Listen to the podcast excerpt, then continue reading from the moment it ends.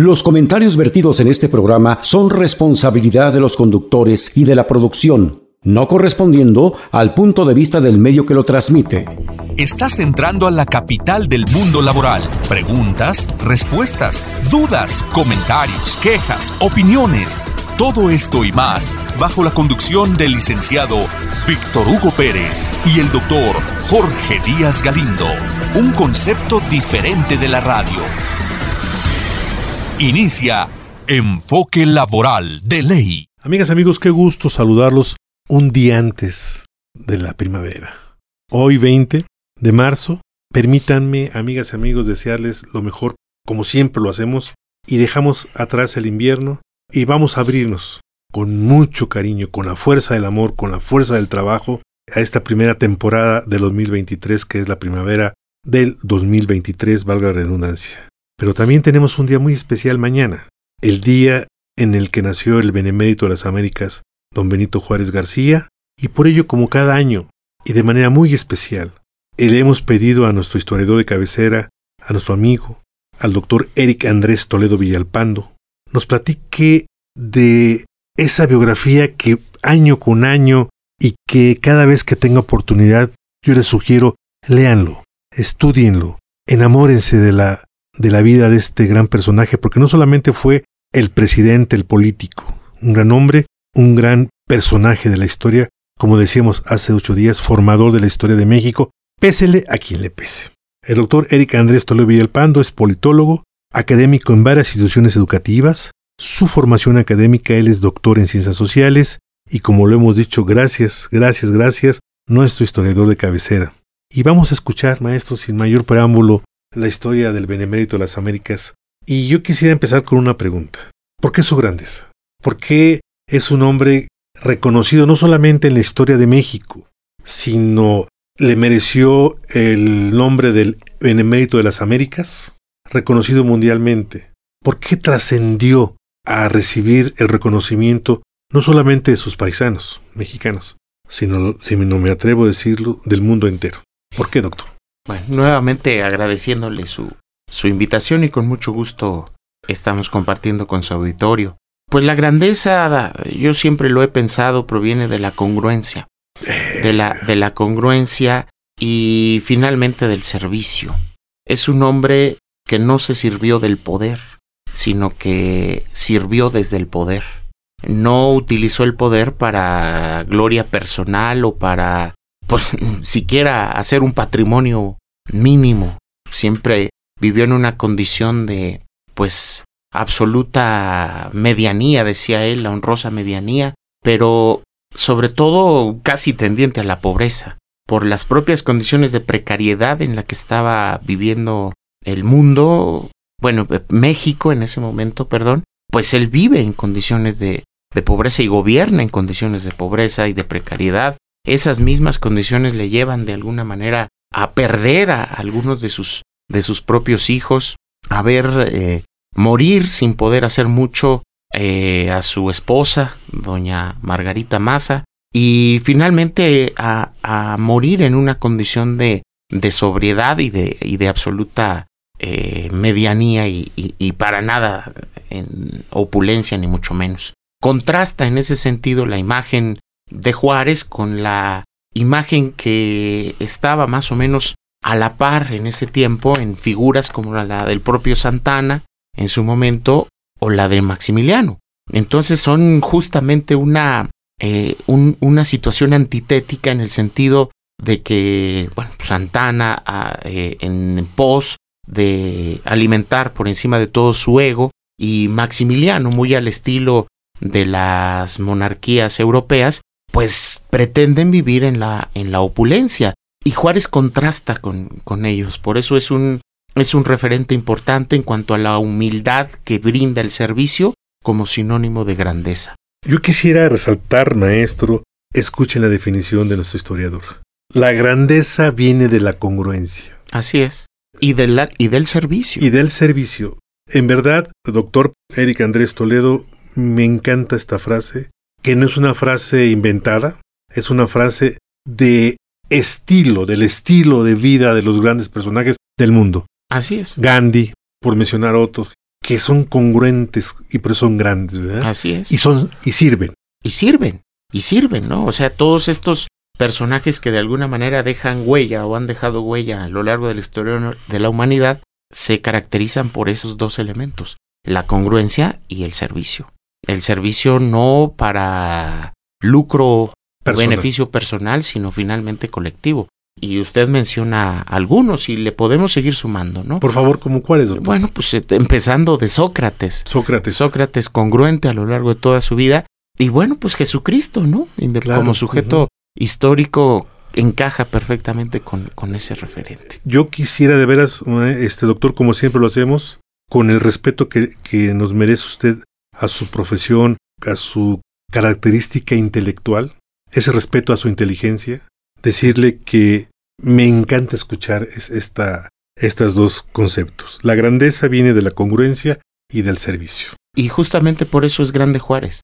Eh, y lo hemos dicho en, en otras oportunidades, no ajeno a errores, no ajeno a situaciones que puedan ser de alguna manera polémicas, no ajeno a, a dejarse seducir por el propio poder, que finalmente el poder seduce, eh, pero finalmente su congruencia en pos de los ideales por los que luchaba son los que finalmente le, le garantizan el, el, hecho de mantenerse en el poder y de ser referente pese a todos los eh, las resistencias de la época, pese a ser indígena zapoteco en una realidad todavía profundamente eh, racista, en una sociedad que seguía siendo de castas, todavía con las eh, reminiscencias de la época virreinal o colonial, aún con eso, y aun cuando muchos de sus correligionarios eh, lo veían con resistencia por su origen étnico, entendieron que no había otro referente y no había otro personaje que garantizara el respeto irrestricto a la legalidad que Benito Juárez. Y entonces, eh, finalmente, su integridad y su congruencia se convirtieron en la principal bandera que hizo posible el triunfo de los liberales en su momento frente a los conservadores y en segundo momento el triunfo frente a de la República frente a la, a la, a la intervención francesa y el intento de imponer un imperio en, la figura de Maximiliano de, de Austria. Eh, es eso lo que permite generar unidad en torno a un, a un proyecto. Los conservadores en su momento se dividieron entre ellos y en buena medida eso fue lo que ayudó a que los liberales unidos en pos de Juárez eh, finalmente ganaran, ¿no? Ahora bien, doctor, recuerdo también el año pasado que nos permitió usted escucharlo con esta elocuencia, porque ojalá y tuviéramos aquí tele para que lo viera, cómo está emocionado platicando de Benito Juárez. Al igual que nosotros, al igual que Pepe Lu, emocionados con este personaje. Pero algo que me, que me abrió el poro, por llamarle de alguna forma, es que hace un año usted nos dijo claramente, no hay que ser injusto con el presidente Juárez. De todo el periodo que fue presidente, solamente realmente gobernó cinco años. Doctor. Así es. ¿Nos puede hacer usted una, una contextualización cronológica de cuándo es electo presidente hasta el momento que fallece siendo presidente y por qué se afirma que solamente fue pudo ejercer a plenitud cinco años. Sí, yo, yo, yo también he comentado que, que yo no tengo pleito alguno con ningún tipo de personaje histórico, ¿no? Ni con el mismo Santana, que fue un personaje necesario en su momento, ni con Porfirio Díaz, ¿no? Me da más eh, escosor los que hoy defienden a Díaz o atacan a Juárez, porque de claro. alguna manera es, eso representa un, eh, su visualización de la realidad, ¿no? Qué bien, qué bien. Entonces, hoy a Juárez hay un segmento, y ha habido siempre un segmento de, eh, pues, de interpretaciones históricas, lo tildan de dictador. Pues sí, si hacemos un, un conteo, él asume la presidencia de la República en diciembre de 1857 y la deja cuando muere el 18 de julio de 1872. Pues sí, si hacemos un conteo, pues son 15 años y, y, aquí y en China, 15 años en el poder, pues es prácticamente ya un, una, una, dictadura, Sí. ¿no? O por lo menos no es un gobierno plenamente democrático. Democrático. Pero hay que considerar que esa, ese periodo fue un periodo profundamente convulso. Ya, ya me refería hace un momento. Juárez asume la presidencia ante un no saber qué hacer por parte de un, perdón por la palabra, de un chaquetero como fue Ignacio Comonfort, que no estaba convencido del todo, que estaba como a la mitad, que estaba, que era profundamente manipulado por, por, su, por su madre, por el arzobispo eh, de la Ciudad de México en ese momento, Pelagio Antonio de la Bastida y Dávalos, que era el arzobispo, pero entonces era manipulado y primero se da una especie de autogolpe de Estado, encarcela a Juárez, que porque así lo refería la constitución vigente, la del 57 era una especie de vicepresidente, al ser presidente de la Suprema Corte de Justicia. Lo encarcela, ahí se relata que Juárez pasa la Navidad,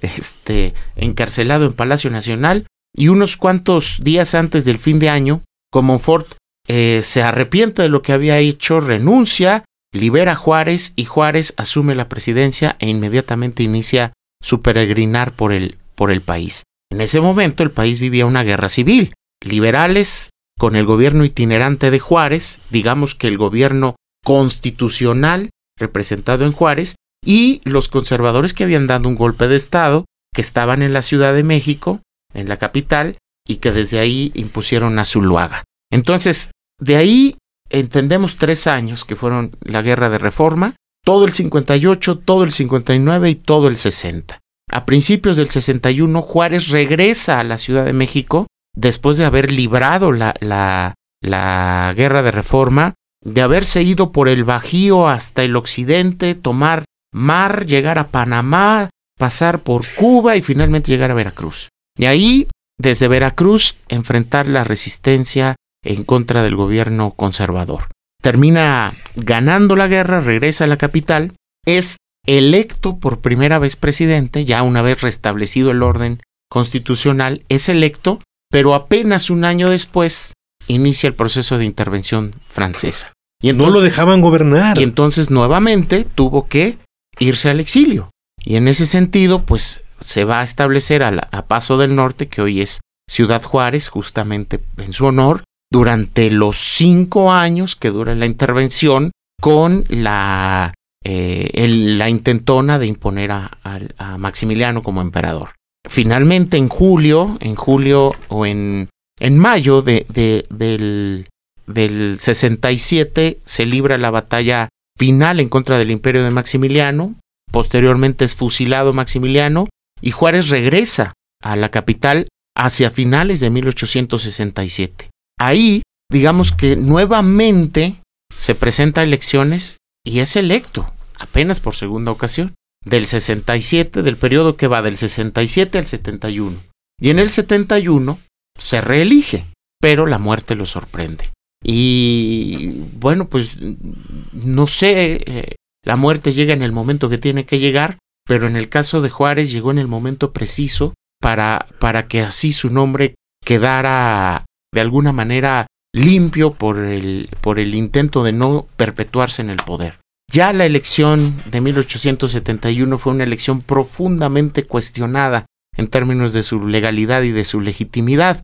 Digo, no me atrevo a señalarlo así, pero finalmente fue una elección fraudulenta y Juárez es reelecto en ese, en ese periodo, no porque se haya engolosinado por el poder, en el poder por el poder, sino porque él ya no entendía su vida sin servir al país. Él ya no iba, ya no entendía su vida sin estar desde la silla presidencial tratando de promover el proceso de consolidación de la reforma liberal, que finalmente no logra establecerse sino hasta finalmente ese, ese periodo que llamamos República Restaurada y que va del, del 67 hasta el 76, ¿no? Ya una vez libres de cualquier intentona de intervención, ya una vez consolidada la República, ya una vez consolidado el liberalismo, ya triunfantes, es apenas cuando empieza a generarse el proceso de reconstrucción de, del país. Muchos lo han señalado así, yo no creo que sea exagerado. Juárez libra una segunda etapa, una segunda batalla por la independencia nacional.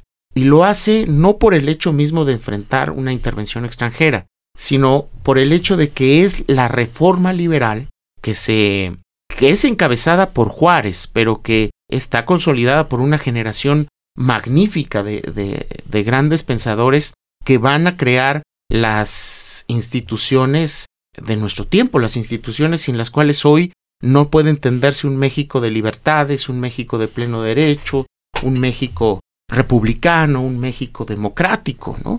Ahí se empiezan a sentar las bases de esa ruptura total con todo lo que implicaba el pasado colonial. Por eso es una batalla por la consolidación de la independencia de México. Entiendo perfectamente. Muchas gracias, doctor, de esta reseña cronológica en donde vemos por de manera elocuente que Juárez solamente pudo gobernar durante cinco años. Dos temas, doctor.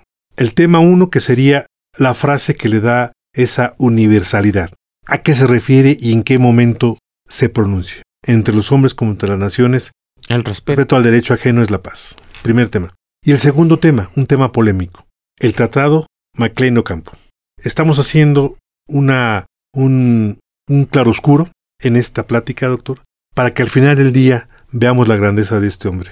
Porque no es porque usted lo diga, sino porque su congruencia con el decir aquí va a quedar demostrado con estos dos temas que para mí son altamente demostrativos y que, como usted lo dijo, doctor, están pasando por la injuria, muchas veces de intereses como el clero político o como aquellos conservadores que todavía no pueden entender la grandeza de un liberal, de un hombre con libre pensamiento, doctor. Son los dos temas que yo quisiera nos diera luz. Bueno, incluso hay quienes le, regatean un poco la, autoría de la frase, ¿no? Pero finalmente la frase está contextualizada justo en la, batalla por la defensa de la soberanía nacional, en el contexto de la, de la intervención extranjera, de la intervención francesa.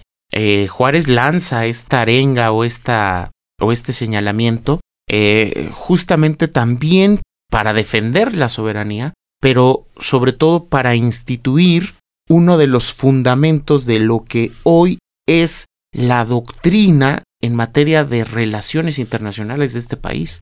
O sea, este país también ha consolidado su prestigio internacional con una muy lamentable interrupción durante un sexenio de no hace muchos años. Con esa breve interrupción, México había tenido una tradición muy, muy clara en materia de, política exterior de respeto a la, a la, libre autodeterminación de los pueblos. Entonces esa frase es, es, como que inaugural de lo que después se convertiría en la doctrina Estrada y la doctrina Carranza, que son fundamentos de la política exterior de México y que, eh, bueno, pues le ganan el prestigio a México como un país no intervencionista, justamente porque nuestra historia está plagada de intentos de, someternos en, en, varias oportunidades, ¿no? Eh, y es como un grito de, de, de, de, decir, ojo, aquí está nuestra dignidad, aquí está lo que nosotros como pueblo aspiramos, ¿no? Y finalmente también se, se inscribe en esta lógica que usted mencionaba del liberalismo. No podemos entender a Juárez sin su vinculación clara e irrestricta con los valores del liberalismo clásico, donde la libertad es uno de los más importantes, si no es que el más importante, ¿no? Entonces no puedes entender la autodeterminación como persona o como pueblo, como nación, si no es a la luz o al amparo de la libertad.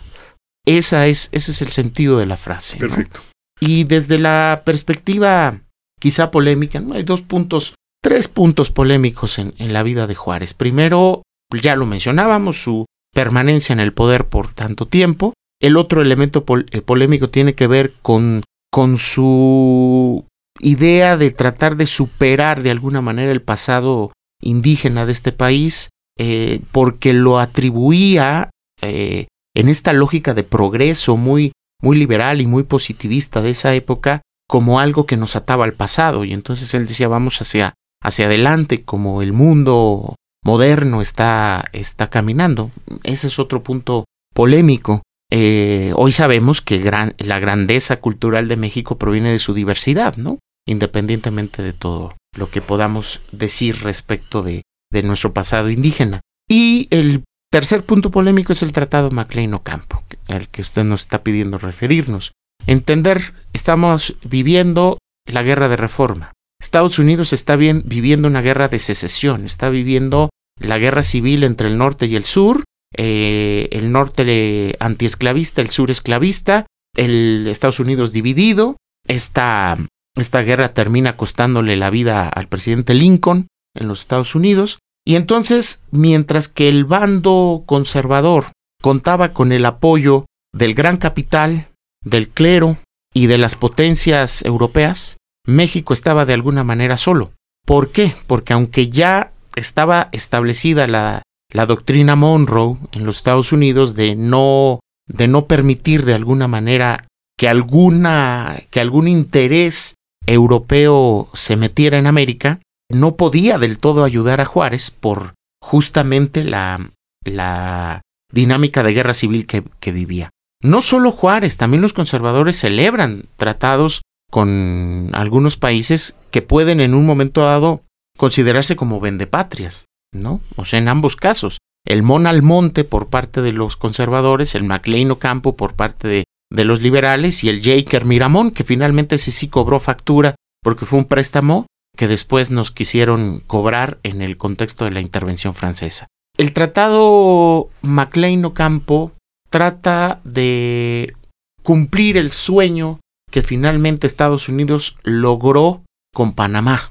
El sueño era lograr comunicar los dos grandes océanos por una vía que fuera más accesible que su amplísimo territorio. O sea, los Estados Unidos en términos de anchura, digamos, viendo el, mapa, las costas del Pacífico y del Atlántico están muy lejos. México no. Entonces era era una especie de búsqueda de, de, de generar un, un, una especie de paso, por la zona más estrecha que les quedaba más cerca, que es el Istmo de Tehuantepec. Y entonces Juárez sabía de ese interés. Y Juárez sabía que necesitaba el apoyo monetario y en armas del gobierno norteamericano.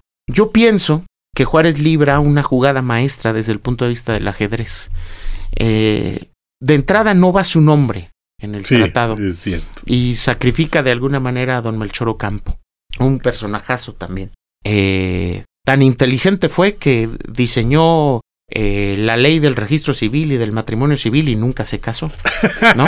Don, Melchor Ocampo. Muy inteligente, muy inteligente. Este, pero además de eso, eh, de entrada lo pone a él, ¿no? Lo manda a él a negociar. y por otro lado, Juárez sabía que de acuerdo a la ley, tanto en Estados Unidos como en México, un tratado, como sigue ocurriendo hasta nuestros días, un tratado internacional tiene que contar con la validación de la parte legislativa, ¿no? Del Senado, tanto allá como acá. No olvidemos que tenemos una estructura constitucional muy parecida en cuanto al diseño institucional que el modelo norteamericano. Entonces, el tratado podía traducirse en efectos inmediatos benéficos para Juárez y el movimiento liberal, pero se podía retrasar la validación del mismo.